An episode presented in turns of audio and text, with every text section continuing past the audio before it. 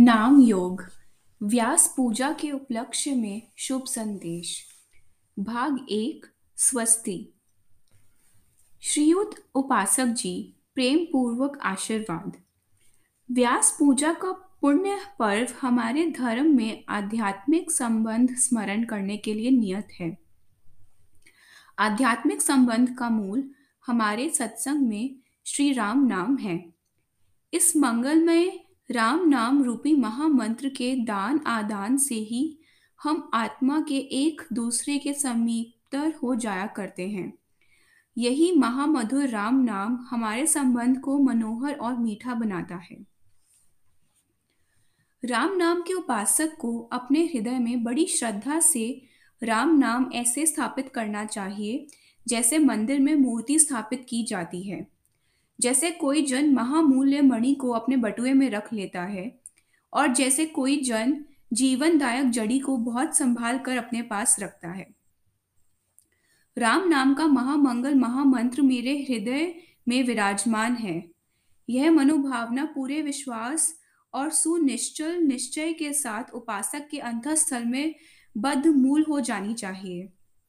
चलते फिरते उठते बैठते सोते जागते और काम काज करते हुए भी ऊपर प्रदर्शित मनोभावना अंतकरण में विलास ही करती रहे, ऐसा अभ्यास एक उत्तम अभ्यास है। साधक को पक्का विश्वास हो कि राम नाम मेरे हृदय में है और इस नाम का वाच्य नामी भी वही विद्यमान है। अब मेरा हृदय परमेश्वर का आसन स्थान है। यहाँ तेजोमय परम पुरुष सुशोभित है। मेरा तन भगवान का मंदिर बन गया है। वह आनंद कंद सर्वशक्तिमय श्रीहरि मुझमें अवतरित हो गया है और वह परमात्म देव रात दिन निरंतर मेरी पालना करता है। साधक श्रद्धा पूर्वक मनन करे कि अब मेरे तन में भगवान की कृपा मेरी साधना का काम आप ही आप कर रही है। मेरे सब साधन अब राम कृपा से स्वयं सिद्ध होते चले जा रहे हैं। जब मैं श्री राम चरण शरण में सर्व भाव से समर्पित हो गया हूँ तो मुझे साधना और सिद्धि दोनों की चिंता कुछ भी नहीं करनी चाहिए। अब मेरी आत्मोन्नति परमात्मा श्री राम की इच्छा से अवश्य में होती चली जाएगी और रोक टोक रहित होती ही चली जाएगी।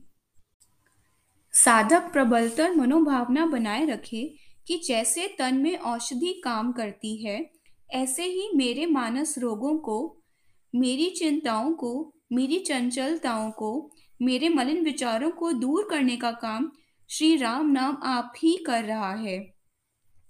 मुझे तो एकाग्रता धारण करके उसे काम करने का अवसर ही देना उचित है। राम नाम रूप कल्प तरु का बीज मेरे हृदय की भूमि में बोया जा चुका है। वह मेरी साधनाओं और सफलताओं के रूप में स्वयं अंकुरित पत्रित और पुष्पित आदि होता जाएगा।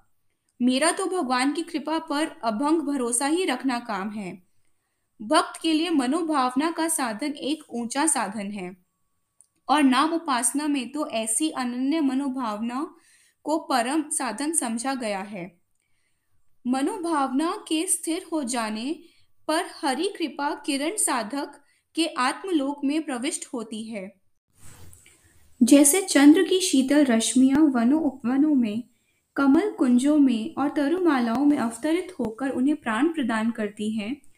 भक्त मनोभावना करे कि ऐसे ही नाम चंद्रोदय से परमेश्वर कृपा और शक्ति उसमें उत्तरोत्तर उन्नति कराती जाती है। साधक की मनोभावना हो कि जैसे सूर्य की सुनहरी किरणें जड़ जंगम जगत की ज्योति, जीवन, बल और शक्ति सहज से दान किया करती हैं इसी प्रकार नाम उपासक में भगवान की कृपा स्वयं योग साधना और आत्मिक विकास करती रहती है। साधक को तो अंतकरण की कोठरी के किवाड़ खोलकर हृदय में नाम स्थापना द्वारा हरि कृपा को प्रवेश मार्ग ही देना होता है। राम।